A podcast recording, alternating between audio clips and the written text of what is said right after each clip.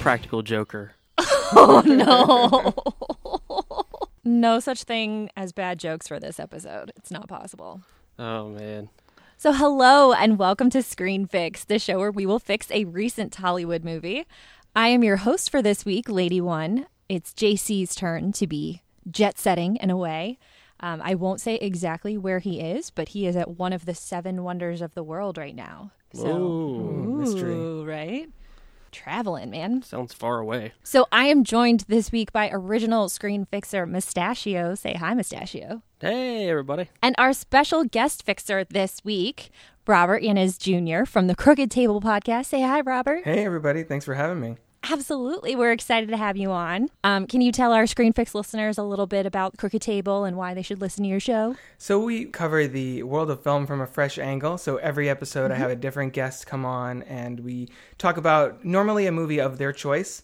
So, we get to get- delve a little bit more into their personal connection to that film. So, we've like covered films like The Farewell, that's uh, on an upcoming episode that obviously is a film from this year, uh, going all the way back to things like Some Like It Hot and Christmas in Connecticut, White Christmas. Yes. So we've you know we've been doing this this concept for about a year now, uh, just because I, I felt like I needed a. a fresh take uh a fresh take on uh on the show and to live up to it, the website's slogan a little more so uh so that's been really fun and this year we've actually been covering the Star Wars movies so we were doing every month Yes. uh, a different episode in the Star Wars saga um leading up to the rise of Skywalker in December and uh, that's been a real really fun journey just kind of going through the films and, and building anticipation for this uh you know climactic conclusion I guess So excited. Yeah, Yeah. same. I um one of my favorite episodes you guys did uh recently was um I think it was the film bee you had on to talk about American Psycho. Yeah. So good.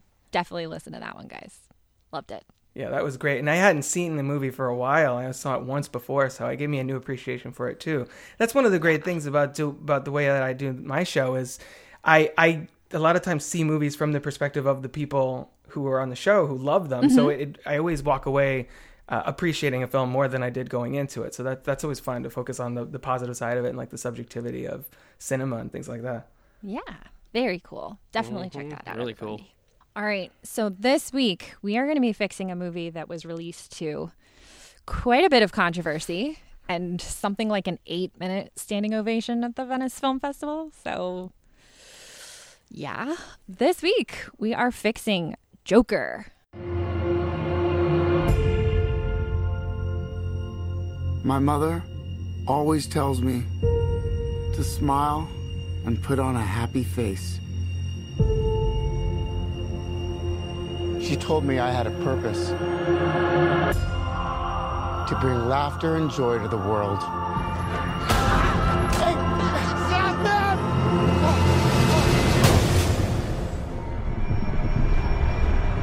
Is it just me? Or is it getting crazier out there? Smile, though your heart is aching. Smile, you'll get by. If you smile to your fear and sorrow, smile, and maybe tomorrow. I used to think that my life was a tragedy.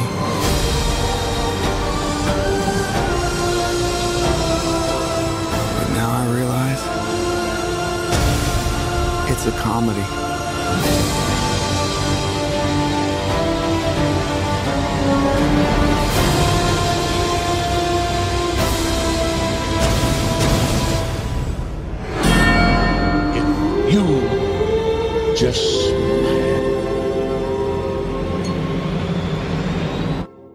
So, Joker was directed by Todd Phillips of The Hangover fame. It stars Joaquin Phoenix, Robert De Niro, Zazie Beetz, and Frances Conroy. It was written by director Todd Phillips and Scott Silver. And as I mentioned, there was a lot of controversy surrounding this film before it came out. Um, some theaters canceled their screenings. There were concerns that there could be copycat attacks after the Aurora shooting in The Dark Knight Rises several years ago. And there was some real outcry that this movie was essentially depicting one of the greatest villains in pop culture as like an anti hero or a sympathetic character or something that basically you know, society brought upon themselves. And I mean, this is just my opinion, but after seeing it, I really think those concerns were unfounded and maybe based on the one particular line he gives towards the finale. What do you get when you cross a mentally ill loner with a society that abandons him and treats him like trash? Mm. You get what you fucking deserve. We swear on this show.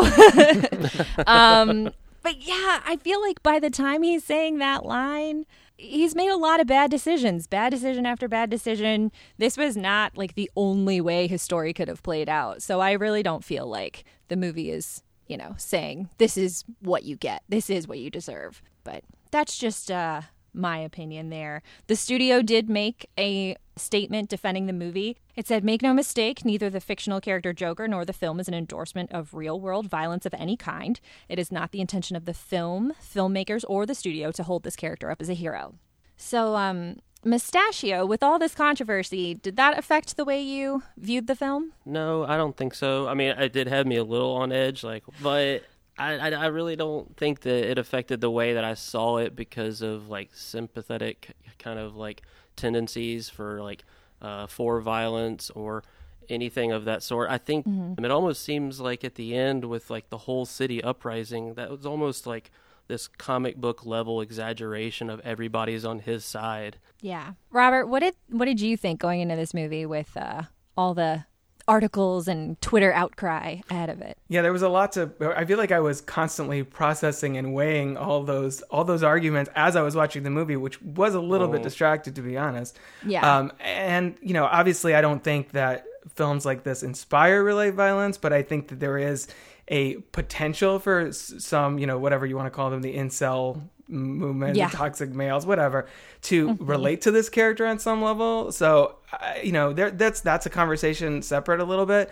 Uh, but I do think that the movie does try and paint try and paint him in a, as a sympathetic character overall. I mean, we are trying to understand him, and I think that's ultimately what makes the violence in this movie much more impactful than something like I've, I've, you know Todd Phillips has mentioned. Oh, why isn't this being held up to the same standard as you know? Why is this up to one standard and then John Wick totally different? And I'm like, well, mm-hmm. completely different kind of movie. He- Totally. he's he's oh. fighting other you know he's killing other bad people. One, Yeah. it's super stylized. It's you know he's not like getting any like joy or satisfaction out of it. It's purely like a self defense thing for the most part. Exactly. And there are rules. Right, exactly. So many rules. That's the whole movie. the whole John Wick franchise is about rules, in fact. Yeah. Um, whereas in this one, I mean, I think he kills what, maybe five people, like really on screen or something like that. But when it happens, you you feel the impact of it, and uh, I, you know, I think it, it opens up an interesting conversation. Whether or not the film delivers that message in a really satisfying way, it opens up the conversation of like you know mental illness which we you know we have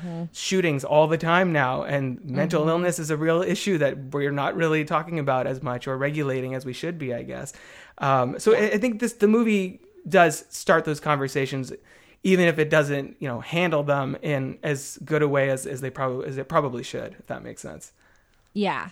Yeah, I I heard when when Todd Phillips was basically defending his movie as he should, it's his movie. Right.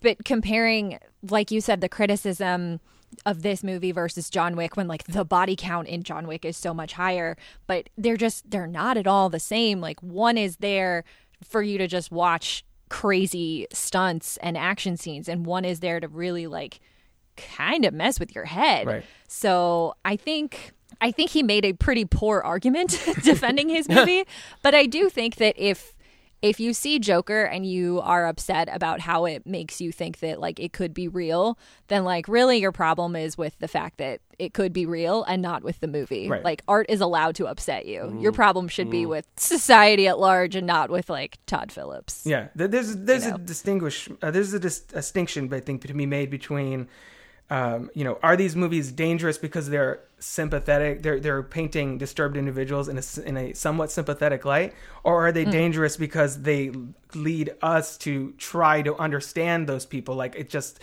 the Right. you know I think that you know I think that's they're disturbing because they're trying to help us to understand what to, to lead somebody to that rather than just thrusting it upon us. I- you know, it, it's Totally. That's yeah, that, that's definitely uh, a question the film raises for me.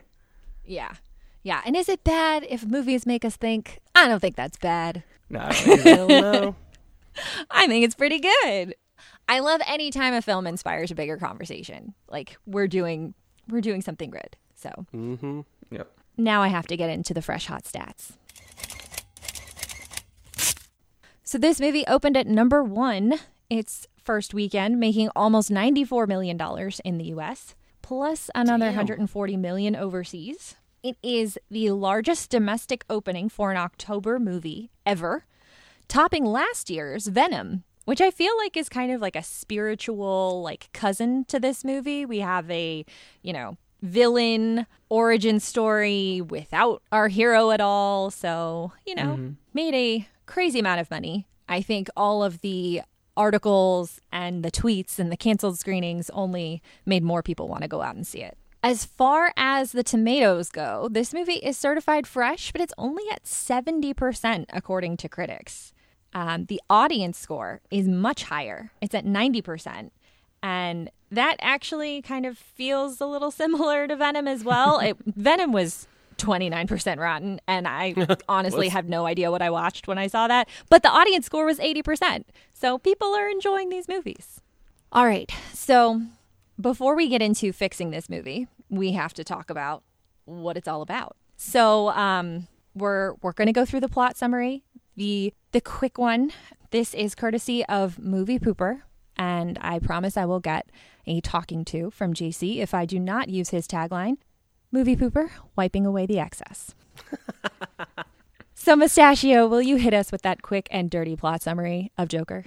Yeah, here we go. In the early 80s, Gotham City is overrun with crime and destitution, while the rich live comfortably over everyone else.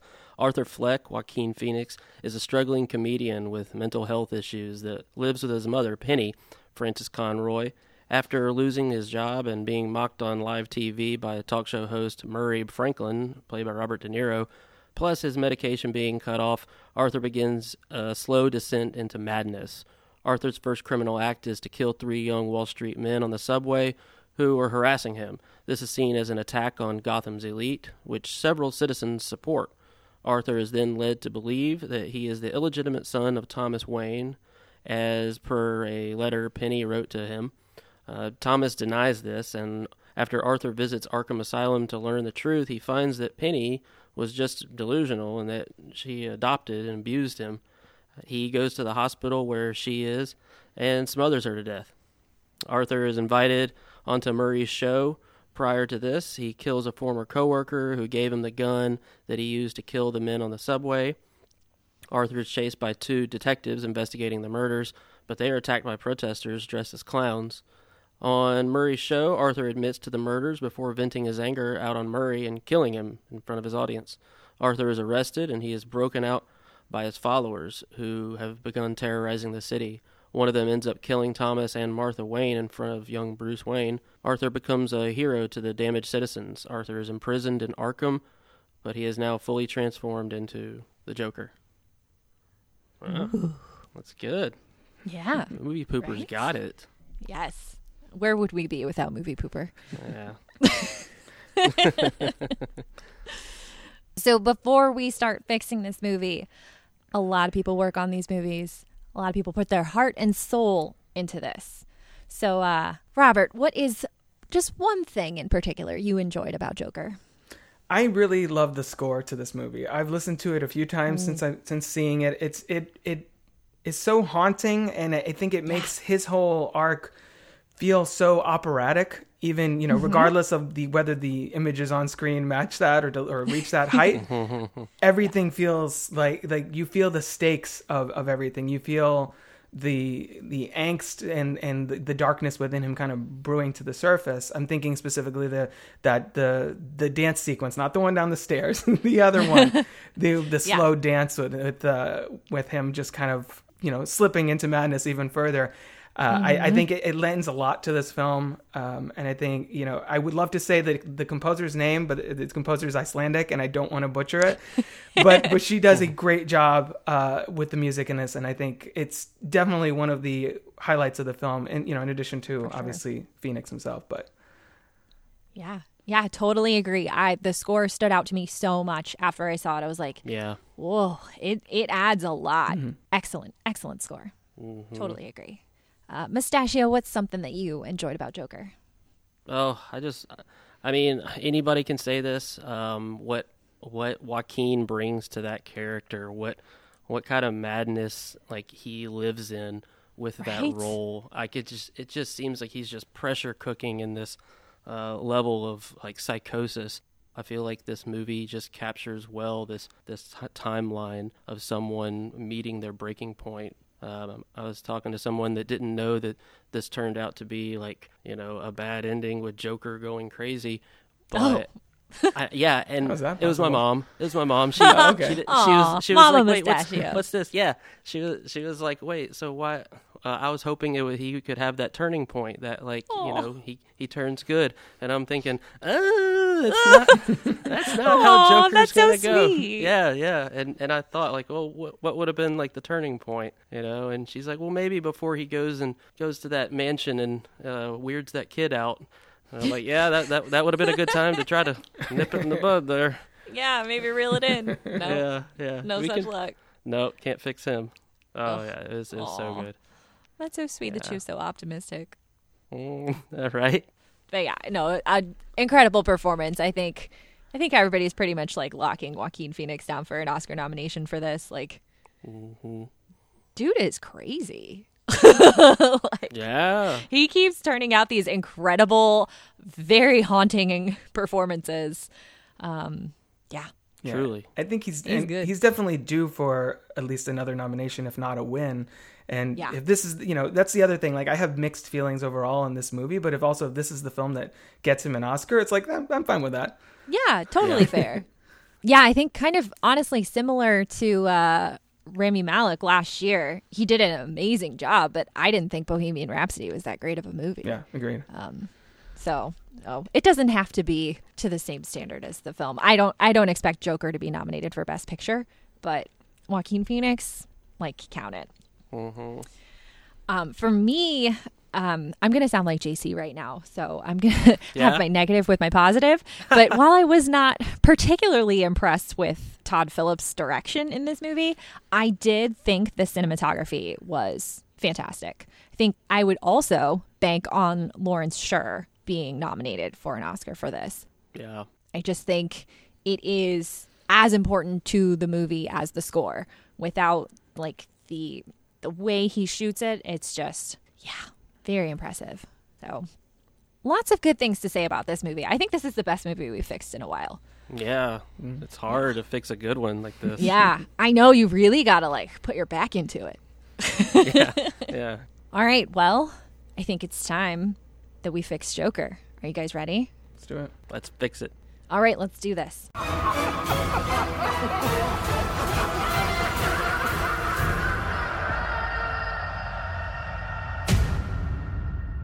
Robert, you are our special guest this week.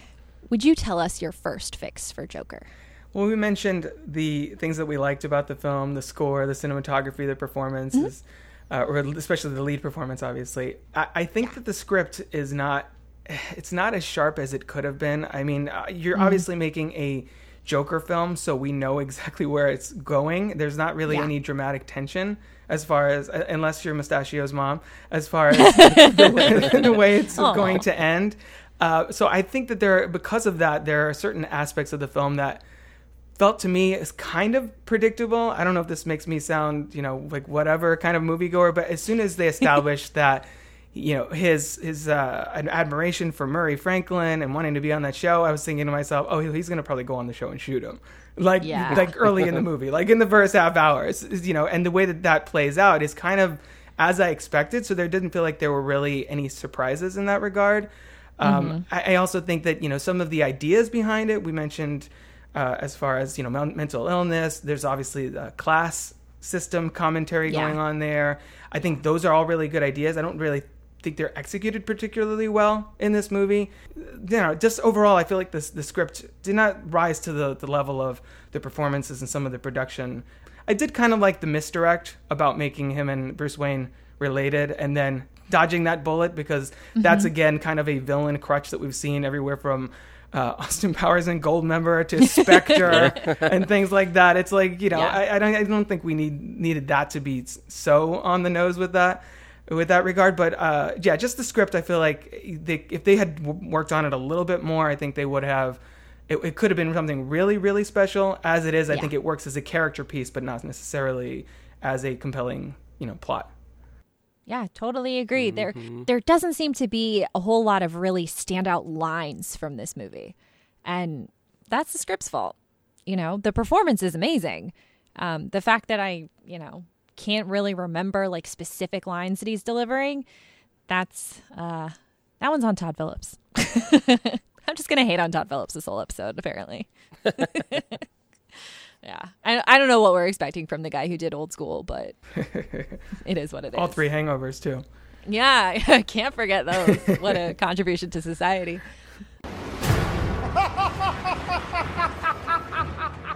Mustachio, what is your first fix for Joker?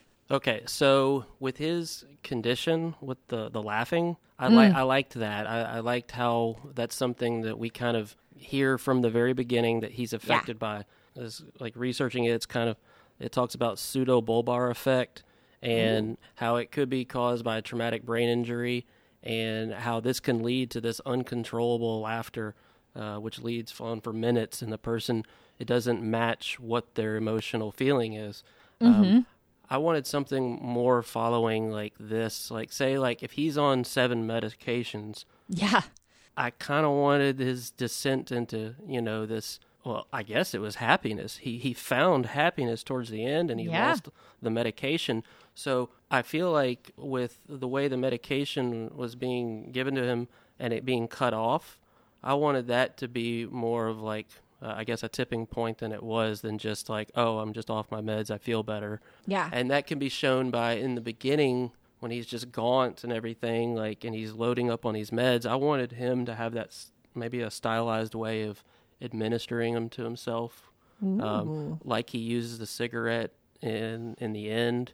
I wanted that to be like maybe that's how he transitions was when he finds this happiness and he's no longer taking this medication it's noticeable it's a lot more like okay well yeah that's that's how that's what it looks like when you get off seven meds at the same time Yeah. uh, maybe something more to that effect Yeah.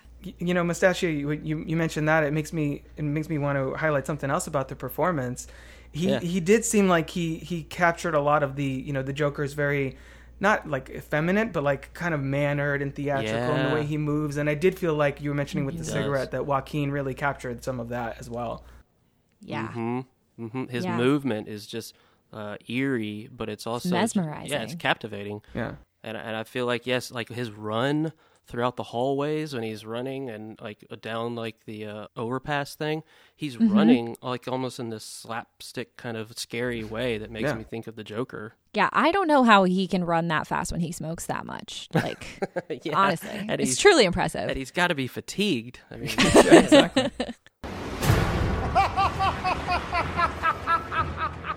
Lady One, we we want to hear your fix. So my first fix for this movie has to do with the series of shots revealing that his relationship with Zazie Beetz has all been in his head. Um, I absolutely hated that moment. It was a complete ripoff of the reveal from Fight Club. Uh, spoilers for a movie that came out 20 years ago that the entire time the narrator has been talking to Tyler Durden, he's been alone. It was done the exact same way. I don't know Shot by how shot. you it, like oh my gosh that movie is iconic. Like how are you how are you doing this? Yeah. i hated that because while those moments were happening it seemed very clear to me that he was imagining them. The same way he imagined going on the murray franklin show when he was watching it earlier in the movie and just imagining having this conversation with him. It seemed clear to me that i was seeing things in this movie that were in arthur's head. And the fact that they revealed that those moments weren't real. Ugh, i i hated not just the way that it was done but i hated that it was done at all because i really feel like the strength in this movie lay in the uncertainty of what was happening and what wasn't. When he says to his social worker that he wasn't even sure he existed before i felt like that's explaining how you're feeling watching this. Like is this real? Is this happening? And and to have that moment kind of undercut the uncertainty that you've been feeling and point out something that I don't think anybody needed to have told to them it just, I really felt like it was a weak point in the movie to have that reveal. Plus, I know that like Todd Phillips is super into Fight Club because he actually said that Old School was like the comedy version of Fight Club. So I know you've been into this movie. Don't do that. Come on, man. That's part of why I feel like a lot of any any of the praise for Phillips' direction is really misplaced because this is just Scorsese, Fincher. Uh, Yes. This very American Psycho, what you were just mentioning too, the kind of the tone of it. How would Totally. just curious? How would you have had that play out? Just have him show up in her house and her kind of react, and then end the you know end the scene like that without the the flashes.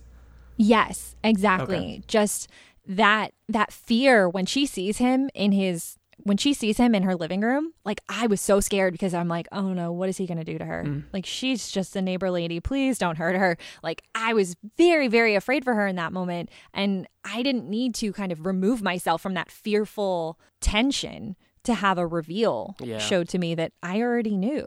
So I would have loved if it was just having that scene play out without those cuts, just have her say, you know, can I call your mom? Like you're in the wrong apartment. Yep. And then that also would reinforce Arthur's feeling of isolation and not being included and then, you know, being abandoned again because we wouldn't get the explanation in case anybody needed it that that wasn't real mm-hmm. between them. Um, I think it would make that scene much stronger. I did wonder what happened after that scene ends because it just cuts away and he's somewhere else, and I'm like, wait, what happened? Did he did he What hurt happened? Sophie and her daughter? Because you never see her again. After Does that. he know? Yeah, I know we never see. I'm I I don't know. I feel like, but I also do feel like that's a strong choice to not Yeah. tell us how that scene ended. Yeah, I like think that. so. Robert, what is your second fix for Joker? the movie does a, a pretty good job at establishing Arthur Fleck's story and, and having it be very standalone. But I think that I think that the balance is off because then like halfway through the movie and certainly the last few, minutes, it just embraces the Batman mythos in a way that it mm-hmm. hasn't the whole movie. So it, it Yeah. to me felt really jarring. It's like if you're gonna have if you're gonna make it very clear that this is Gotham, just have you know where why doesn't he swing by Ace Chemicals or something like more mm-hmm. Easter eggs, more references to make this feel like Gotham instead of New York. Like I had to keep reminding myself via I guess the newscasts throughout the movie about oh Gotham blah blah blah. Like it, I kept forgetting it was Gotham City because it, it, it doesn't seem like the Joker for the majority of the film, and it doesn't. There's nothing in it to really make it feel like Gotham City. It just feels like you know some crazy like like again a kind of a taxi driver. Uh, in Mm-hmm. early '80s, late '70s New York, uh, so so I think that they could have done a better job of sprinkling the Batman references uh, throughout the film, rather than just you know laying it on super thick at the ending with you know Thomas and Martha Wayne getting shot. I did like the way that, that if they're going to retcon the the Wayne's murder, having it be indirectly uh, caused by the Joker, I thought was a smart way to play it, rather than Tim Burtoning it and and you know completely changing it so that the Joker is the one that kills them. Yeah. Uh, so I thought Yeah. that was that was an interesting way to to lay out his evolution into that.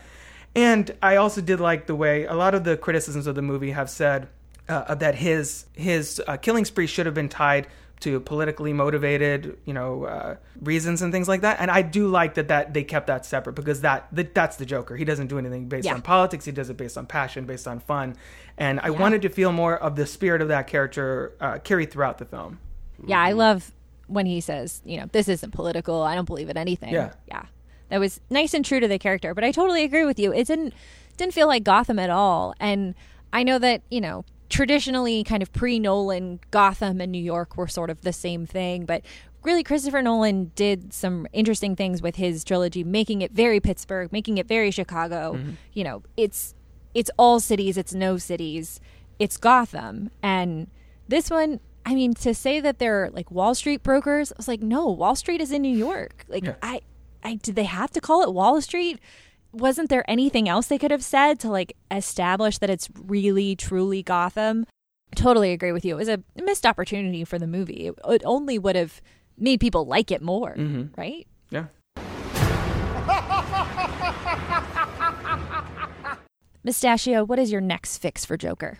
Yeah, his um, smothering his mother uh, with the pillow in the in the hospital scene Yeah. Yeah, she was hooked up to a uh, like a heart monitor. I'm pretty sure, and a, and a bunch of other buzzing and beeping things that would have gone crazy Yeah. if she was put under and snuffed out that quick. So I wanted that scene to be a little bit more realistic to what would have happened if those things are going off. You can't just unplug it. Mm-hmm. Or else the thing goes off, and he seems to be not a very like smart killer that knows how to concoct these scenes at which he can kill people, like Right. almost like an Anton Chigurh or something.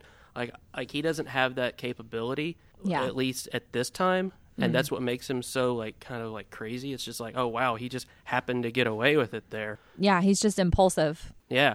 So without kind of creating too like method of a way that he could have not been caught, I would have wanted something a little bit more realistic. So like maybe he accidentally bumps her rolling cart into like the next like little like like screen thing over and like the people that rush to it are actually going to uh, the bed of the person next to her or something like that while he's smothering her with maybe something like put on a happy face like he's put on her pillow a bloody smiley face and he's just Ooh, putting it that's right over her creepy. Yeah, I like your version of the scene better.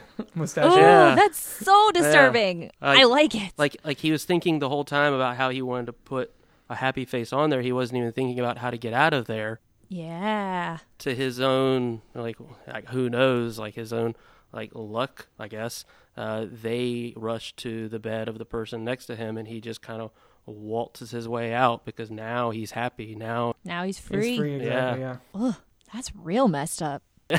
yeah I like it. It is. It's I, I tapped into that movie thinking about that because there's a, there's a number of ways he could have handled it, but that heart monitor would have been going off crazy something crazy. Yeah. She just weirdly never flatlines. Her heart stops You- oh, beating, you but hear- she never flatlines. You hear a couple of beeps, like beep, beep, and- and then Yeah. it's, there's nothing. It's like, oh Yeah. wow, what? Was odd. I like Mm. your version much better. Yeah, for Oh, sure. thank you. Stuff of nightmares.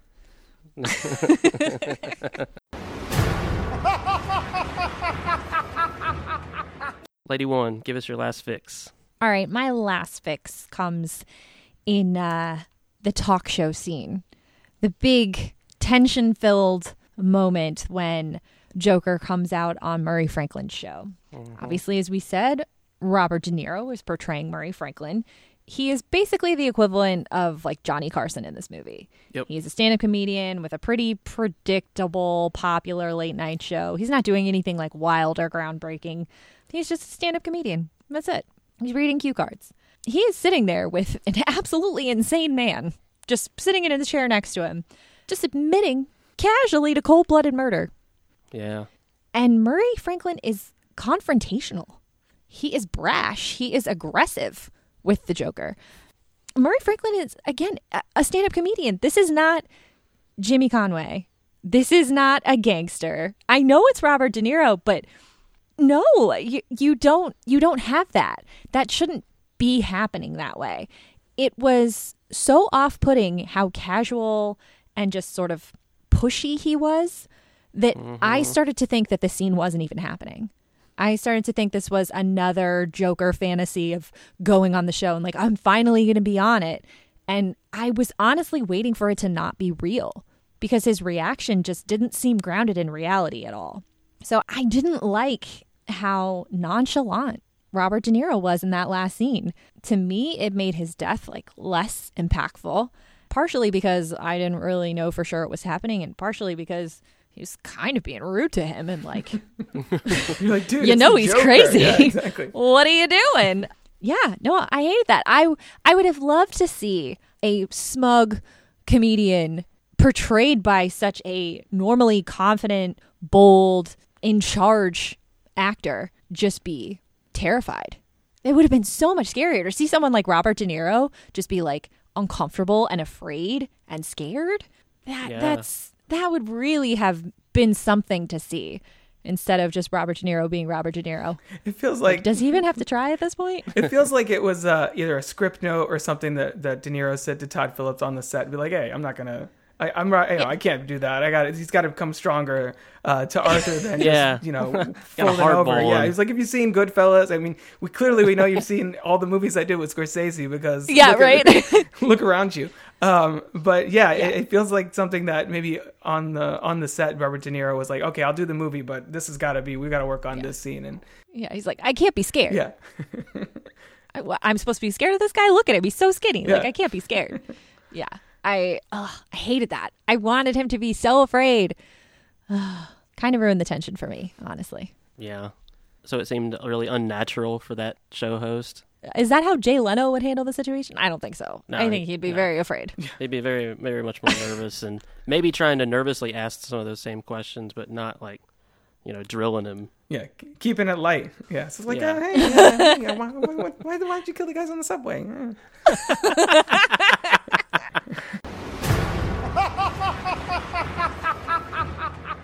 Well, those were some good fixes, guys. I think we can consider Mm-hmm. the Joker screen fixed. that was pretty good. no. All right, Robert from the Crooked Table podcast. Do you have a final thought about Joker? This has obviously been one of the more talked about movies of 2019 for for good or oh. for ill, but I definitely think people should regardless of how they feel about, you know, the the politics of the film or, or the discussion around it, I definitely think they should see it for themselves. Uh, There are a lot of there are a lot of elements of it that to me don't you know fall short, but I think it's worth watching for Phoenix's performance, for the music, for the fact that and this is something that I, I mention often when I talk about the comic book films that DC keeps g- trying new approaches. Try they're very their films are very ambitious. Like whether they work or not, they they try something that you know you know I love Marvel movies, but those films are all kind of very similar in in tone, Yeah. in in aesthetic, and things like that. And this is unlike any DC film, at least. This is unlike anything we've ever seen in the comic book genre, at least. You know, um, so I think it's definitely worth checking out if, if people are at all interested in the character and uh, and the brand because.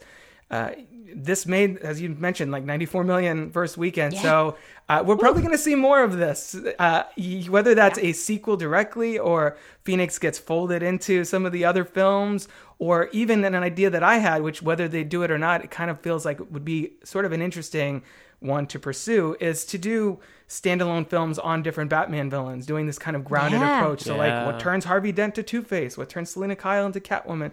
You know, I think there's a possibility there to do to do something like that, which in a way kind of feels like the Gotham TV show laid that groundwork first a little bit Yeah. because that had elements of it as well. But uh, yeah, definitely see Joker and uh, form your own opinion. Don't let anybody, including us, sway you on it. Yeah. Yeah. Totally agree. Mustachio, do you have a final thought on Joker? So we talked a little bit about it earlier with like the way he danced and that being Yes. kind of like the shots like were just set up to where uh, we just see this kind of unfolding, this unraveling, and and I, I love the way he danced because in, in the beginning his dances kind of seemed kind of like medicated and rigid and, and just broken. And then by the time we see him just like un like, like almost unfold into this like uh, this madness, we're now seeing it like where he's got like this like no care in the world kind of whimsy and mm-hmm. and I feel like that just spoke volumes like with so much that that he could portray. I mean just in his dancing alone it, it spoke so much more than some like like some parts of the film. And and I feel like Yeah. even he Joaquin Phoenix as an actor knows that that kind of comes through.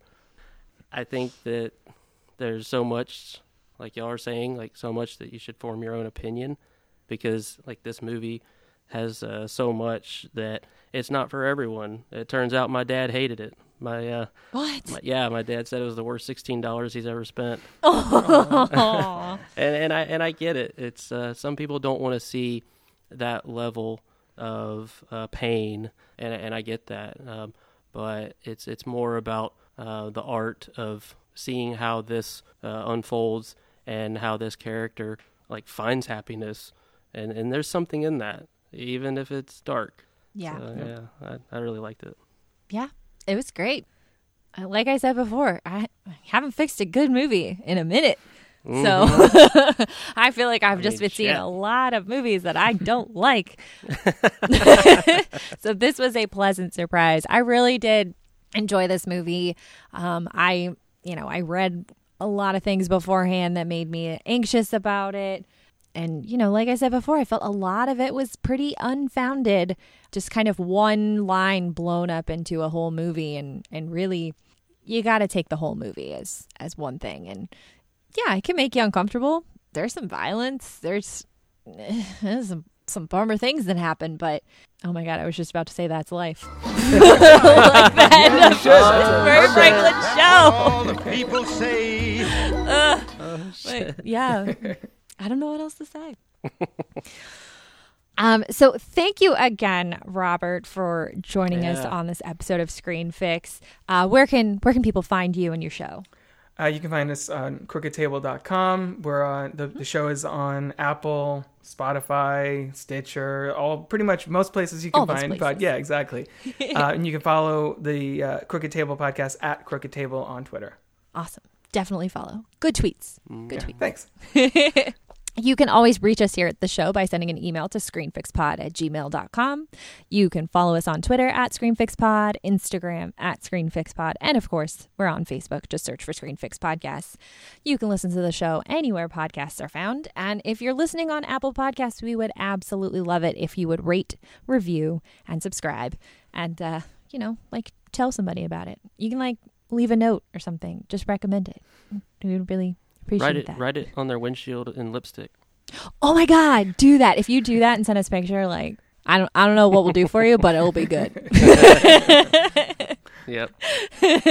All right, bye everybody. Bye, everybody. Bye. Bye.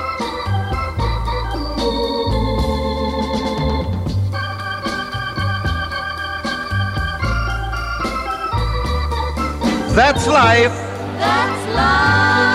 That's what all the people say. You're riding high in April.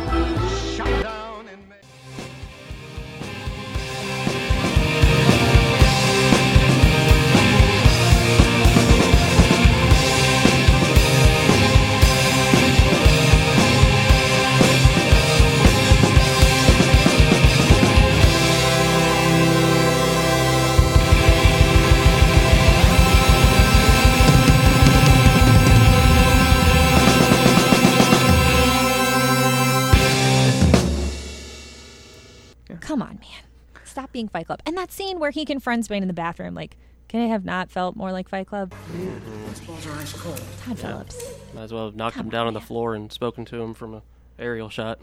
Yeah. yeah. Do not fuck with us.